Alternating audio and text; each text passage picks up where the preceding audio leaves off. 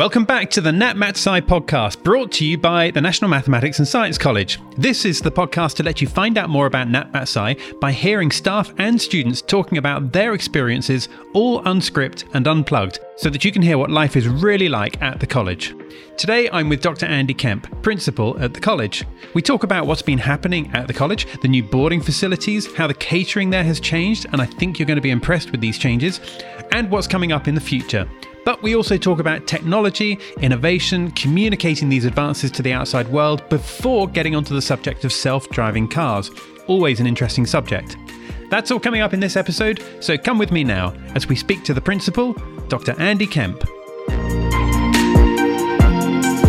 Andy, thank you for joining us on this episode of the podcast. How are you today? I'm very well. It's really lovely to be back and having a chance to talk with you. It's been a little while, and so it's nice to be able to tell you a little bit more about what's been going on here at the college. Well, I'm dying to find that out a little bit later in this episode. But first of all, we're recording this on a Friday afternoon, midway through the afternoon. Tell us a little bit about what what a typical day looks like at the college, but maybe just by explaining how it looks today. What sort of things are happening at the college today, right now? Absolutely. I'm not sure there's ever a typical day in any school, but today is certainly as as typical as they come. So uh, this afternoon we've got students involved in the Molympics. Uh, which is a fantastic chemistry competition. Uh, it's a little bit silly. It's a lot of fun.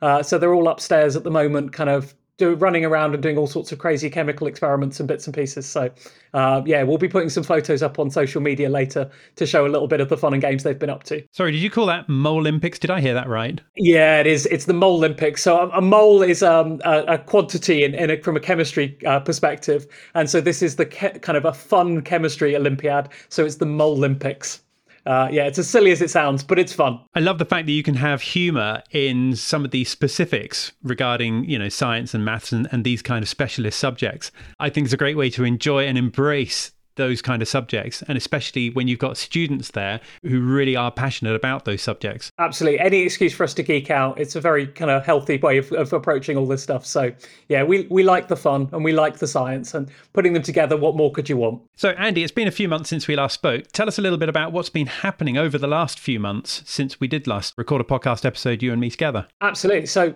college has been going from strength to strength over the last little while. Our student numbers have grown quite a lot since last year. So there's now almost 110 students in the college this year, which is really exciting for us. Uh, it's that kind of sense of community and growth. Uh, but it's also been about kind of making sure that we get all the things ready so that we could manage that growth well. So, one of the really exciting things this September has been opening our new boarding house. Uh, so those of you that have seen our old boarding house, which was on one side of the college, we've now moved to the other side of the college into a purpose brand new building, um, and that's just glorious. And the kids are really loving it over there. Kind of again, slightly bigger rooms than we had before, but still all single rooms, all ensuite bathrooms, uh, lots of common spaces. Uh, we've got a pool table going in next week. We've got some table football. We've got some games areas. We've got a little gym. Just lovely facilities. Because I think it's really important, particularly for our international boarders, that we recognise that boarding house isn't just a boarding house; it's a home. This is the place where they live for, in some cases, nine months of the year, um, because they don't necessarily go home at Christmas and they don't all of them go home at Easter. And so for some of them, they're there for a very long period of time. And so it's about making sure that we can provide those facilities so that they feel really relaxed and can enjoy themselves. Uh, in all the different aspects of their lives. So, uh, yeah, really excited about that and that's kind of been a big lift at the beginning of this year. Andy, just tell us a little bit more about that. I'm guessing this is a new build, is that right? Yeah, so brand new building, built about 10 metres behind the college, so it's not a long walk, uh, which was useful today because it was tipping it down with rain. Uh, and so when I had to pop over to the, the boarding house earlier today, uh, I was grateful I didn't have to go too far because I didn't get too wet. Now, just describe one what, what the bedrooms are like. You know, if I was uh, if I was being given a tour right now and I walk into one of the bedrooms, then what do I experience? What do I see there? Absolutely. So, as you come into the room, you'll see a desk in front of you, uh, and then a big window where you can see out into the grounds of the campus and some of the green areas around the college. To your right, you'll find a kind of three quarter size double bed uh, with some storage underneath. Uh, there's a wardrobe in there. And then just as you come in the door on your right, you'll find another little door and inside that is your ensuite bathroom. Uh, and so in there you'll find your sink. Uh, it's lovely and kind of white and bright area. You've got a big shower in there. Um, so you've got your own private space. Uh, they're not huge rooms, by, but they are very nice, generous rooms. Uh, and if you compare them to the kind of spaces you might get in a university environment, they're at the very much at the nice end of university accommodation. So they're It's plenty of space, plenty of room. And the nice thing is there's all those common spaces as well within the building where you can sit down and chat with your friends or sit and do some work together uh, that really adds to the experience. And are the bedrooms for individuals or are any of them for sharing? Yep, so all single rooms. Uh, every room in the college is a single bedroom. Um, and we think that's really important because of the age of our students. I think if you're dealing with younger students, shared bedrooms can work really well and can be a really positive experience. But by the time you reach kind of 16, 17, 18, you kind of want that little bit of independence and that little bit of space and somewhere where you can close the door and just be alone for 10 minutes because boarding is an environment with lots of wonderful things. It's great to be part of a big community. But for those of us that are a little bit more introverted, the ability to shut the door and just be alone for a little while is really important. And so we, we think it's really important that we're able to offer single rooms to everybody who wants one. And, and I guess more in keeping with life at university as well. Absolutely, yeah. So there are very few universities that still offer kind of twin or more rooms. They do occasionally, uh, but absolutely, the vast majority of people are used to these kind of single rooms. Uh, and therefore, it's important that we're able to offer that as well at this age. And then carry on taking me around the boarding house. You mentioned some of those common areas. What do I expect to see in those? Absolutely. So every seven or eight bedrooms, you'll find there's another common space. Uh, and those common spaces are used for a whole host of different things. So some are kitchens, where students can cook if they want to for themselves, where they might do some baking at the weekend, where they might decide to prepare something when they feel like a snack. Uh, we, will come back to kind of the, the catering later, I suspect. Uh, but there are some kitchen spaces. Some of them are laid out to be kind of games rooms. So we've got a room that has um, a big TV in it and a PlayStation attached to it. Uh, it's also got a kind of traditional arcade machine, uh, which is very much kind of a bit of fun that I thought I is basically for my benefit really as much as anybody else's. uh, I was finishing setting that up earlier today, so I, I, played a couple of games of Pac-Man on it, which was great for nostalgia. So I'm, I'm very much enjoying that. Uh, and then other parts of the building, there are things like um, table football or a pool table. So all of those spaces so they can relax and enjoy themselves. And then some rooms are set up uh, really more for work. So some of them have just got big tables in where they can sit down in groups and chat about their work of an evening uh, if they don't want to work by themselves in their room. So there's that flexibility to be part of that community when you want to be part of the community and lots of things that you can do when you do, but also that opportunity to just step back and, and be by yourself for a little while when you want to. So we're able to offer both within that environment. Now you mentioned catering, and you and you, you said we'll we'll come back to that possibly shortly. Uh, that kind of indicates there's something you want to say about catering. What's that all about? I would love to. So I would be the first to say our catering in the past was adequate but not much more than adequate. Uh, and it's something that I was really passionate about trying to resolve. And one of the great things that our new boarding house has given us is the ability to have a proper kitchen and a restaurant on site. So the ground floor of our new boarding house is effectively given over to a restaurant. Uh, and we use the word restaurant because it's not a school canteen. It's about providing really high quality food for our students. So we're now able to provide three cooked meals a day. We have snacks in the morning, snacks in the evening. We have a barista coffee service that runs at break times and after college the quality of the food is really really exceptional now. And that that's really important to me. Again we were talking before about that fact that for these boarders this is their home. Uh, and if the food we're providing isn't good enough or isn't to their taste, then we're not really suiting them. We're not really serving their needs properly. And so we've invested really heavily in making sure our catering is of a much, much higher quality. And we're, we're aiming to have some of the best catering in the field. Uh, and we're very much kind of getting towards there. The team who've joined us this year from um, IFG have been outstanding. Uh, and we're really looking forward to kind of seeing where they take us over the next few months. But just for example, today at lunchtime, we had in-house battered fish and chips was exceptional. Uh, Spanish chicken. We had some. What else did we have? We had some bowls with uh, rice and vegetables uh, in a kind of uh, fajita type uh, environment. Uh, we had some lemon possets for pudding. We had a tomato and basil soup. We had about seven or eight different salads available, um, and and that's very typical. That's a normal day for us. I had arancini last night, so those kind of fried rice balls uh, was was what I had for dinner last night. So because wow. I was staying over, so the the quality of the food is is properly exceptional. You must come and visit, Simon. I'd love to give you an opportunity to try some. I mean, you know, I, am I'm thinking right now. This is exactly what I'd like to do. We're we're recording this right now. It's it's half past three on a Friday afternoon.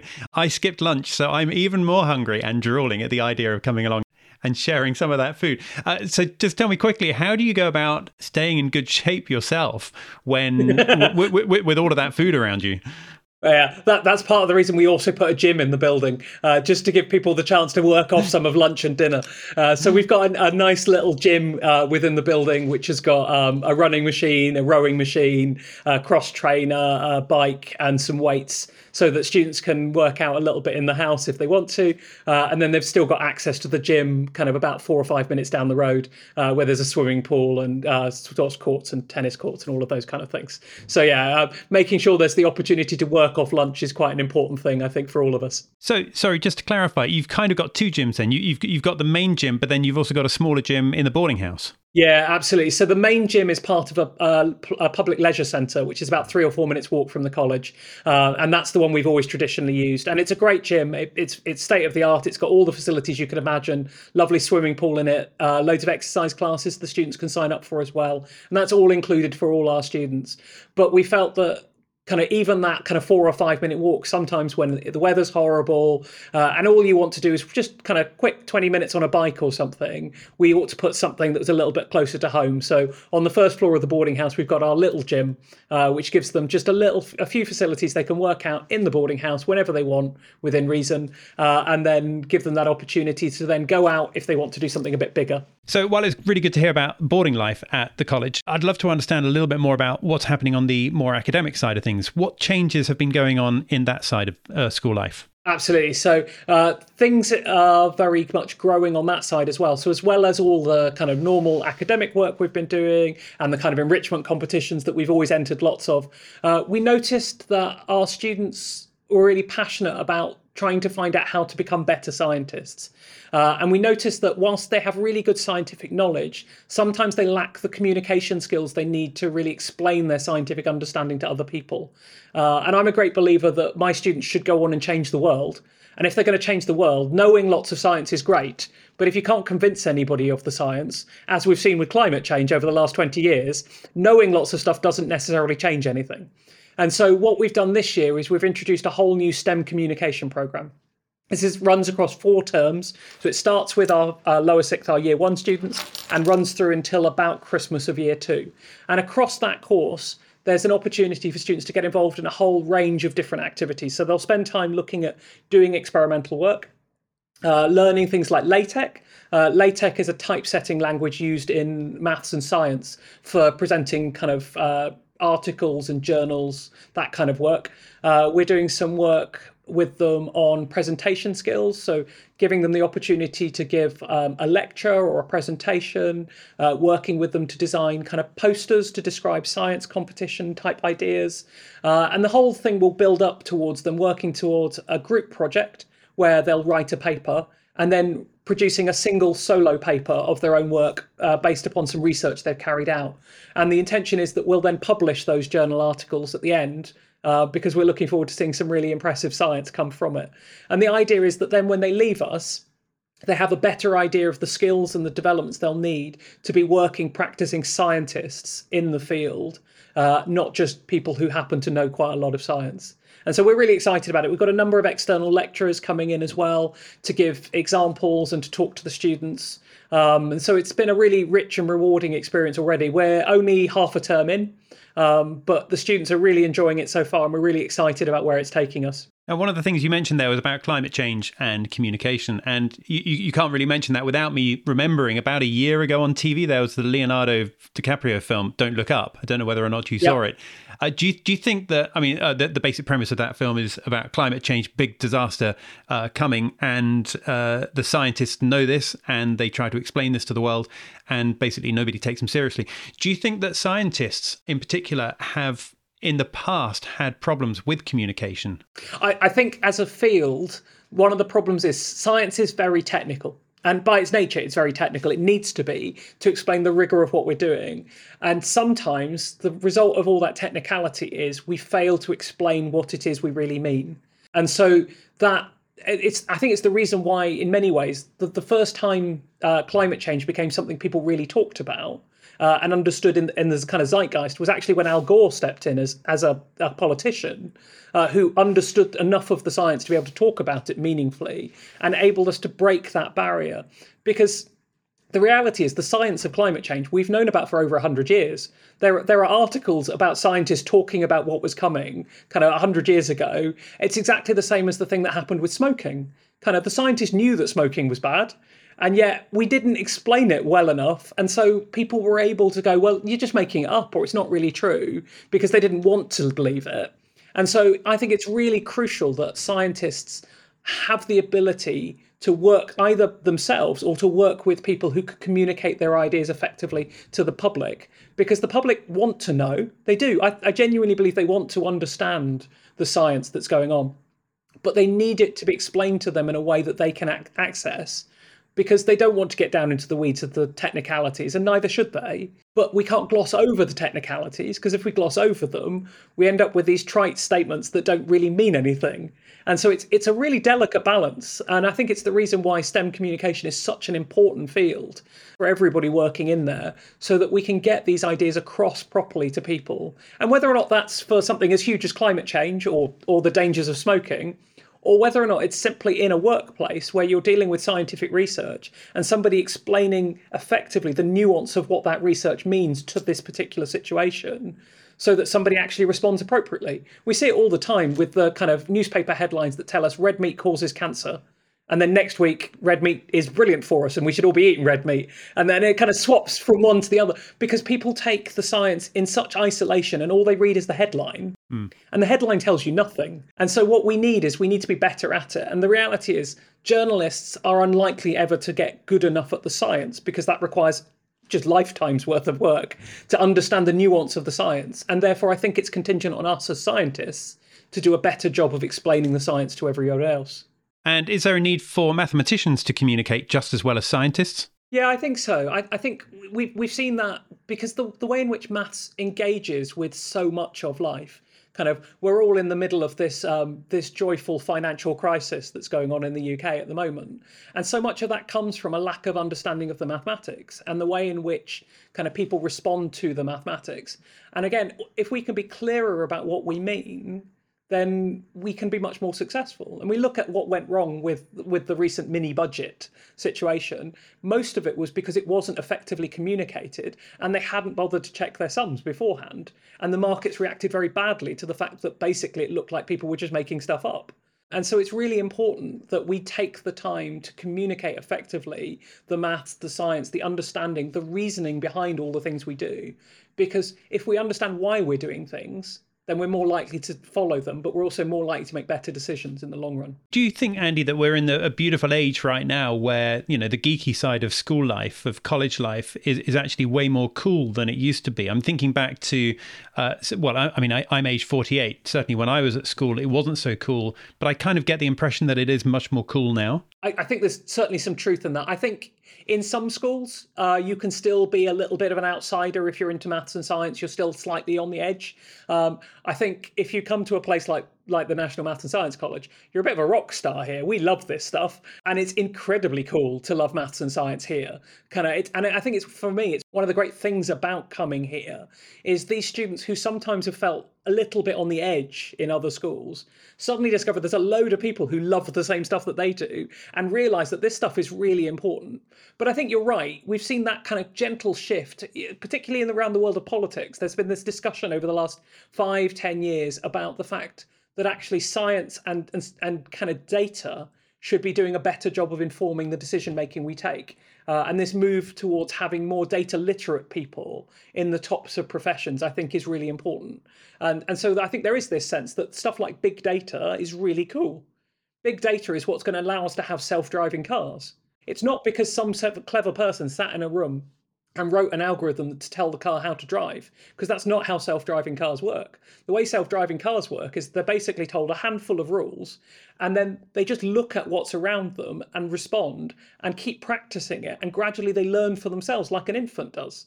Um, and you end up with a computer that knows how to drive a car but if you were to ask it how it drives the car it wouldn't be able to tell you and that in itself is quite exciting. It's quite scary as well, but it's quite exciting. Um, and that whole world of big data, artificial intelligence, um, is properly exciting and is going to continue to change the world for the better as long as we engage with it well and as long as the people working in it are able to explain what they're doing as they go, so that we don't end up with this scaremongering around the fact that we're going to end up with a Terminator and Skynet's about to take over which is not likely to happen. okay, so let's stick with your example there of the self driving cars. I mean, and the accumulation of big data.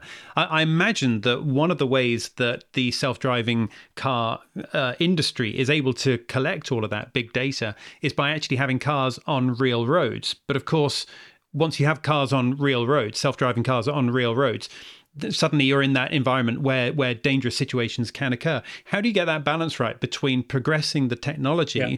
while also maintaining a level of safety in the world? Absolutely, and and it is it's a really interesting area. So it's it's about staggering that process. So you start by testing on test tracks, which are very safe uh, where there's no real risk and you can build it up and you can add artificial things. The reality is that will get you so far, but only so far. The next stage is you start putting these cars on, on real roads, but you put them on real roads with drivers. So the driver is there constantly. It's a bit like um, my car has um, a little bit of automation. So I've got cruise control in it. It will do some lane keeping. It will adjust my speeds for me. Um, so when I'm driving, kind of I'm I'm monitoring that, but I'm not actively controlling my speed in the way that I would do if I was driving manually.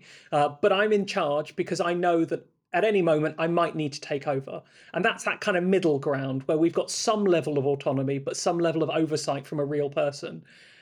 And then you take the gamble, and I think that that's the honest truth. There is a stage where you just go, actually, we think this is working well enough. We've got enough evidence that it's working well enough that this is now safe to release on the roads. And it's interesting, if you look at Tesla's evidence, if you look at the number of crashes that Tesla cars have per mile driven and compare it to us real people driving cars, they're already much safer than we are.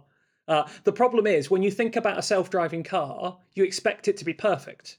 You hold it to that high level, that high bar, that actually any time a Tesla has an accident, the world goes, oh my goodness, this is a disaster, they're never going to work. Whereas the reality is, we know there are road accidents every day all over the country from people driving cars. And so the first thing we need to assure ourselves is are safe are self-driving cars better than people? That's the target. Mm. The, the the initial target should never have been self-driving cars should be perfect. They just need to be better than us. Mm. And then from there, we can make them even better until they are almost perfect. And I think it's about understanding that journey. And again, I think it comes back to the communication aspect. I'm not sure we've always done a good enough job of explaining that a self driving car doesn't need to be a perfect car. It just needs to be better than the average person, and it's still a net contribution to the reducing the risk of being on the road. So if we've got self-driving cars that are doing even slightly better than us, the number of people who die in road accidents every year will go down. Uh, and that's got to be a good thing as we work our way towards a perfect utopian solution of self driving cars that never crash. Now, they say, don't they, that you can almost tell somebody's age, or at least their generation, by how well they're embracing technology and innovation. Um, how do you see that amongst the students that you have there at the college, being much younger than, say, the likes of our parents? Uh, yeah, I, I think they are very relaxed about technology and very kind of embracing of it. I think what makes it interesting in an environment like the college is that by virtue of the subjects and the material that we do, the staff here are actually very engaged in that stuff as well. Uh, and so the people that they're engaging with, who are the adults, are also as excited as they are about self-driving cars and about artificial intelligence and all of those kind of things. So it's a slightly different environment than the wider world where there is that great expression, and I forget the exact quote, but it's a Douglas Adams quote, uh, who wrote a lot of uh, great science fiction work. And he talks about the fact that the technology you embrace when you're young is exciting, but you you understand it.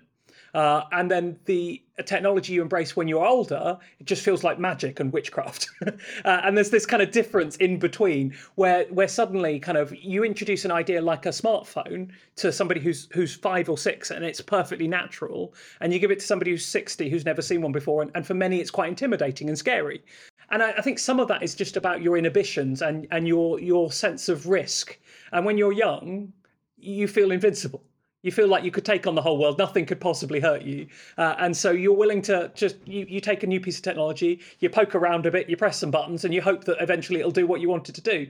Whereas actually, as you get older, I think you become a little bit more anxious about the technology and you worry that you might break it, you might damage it.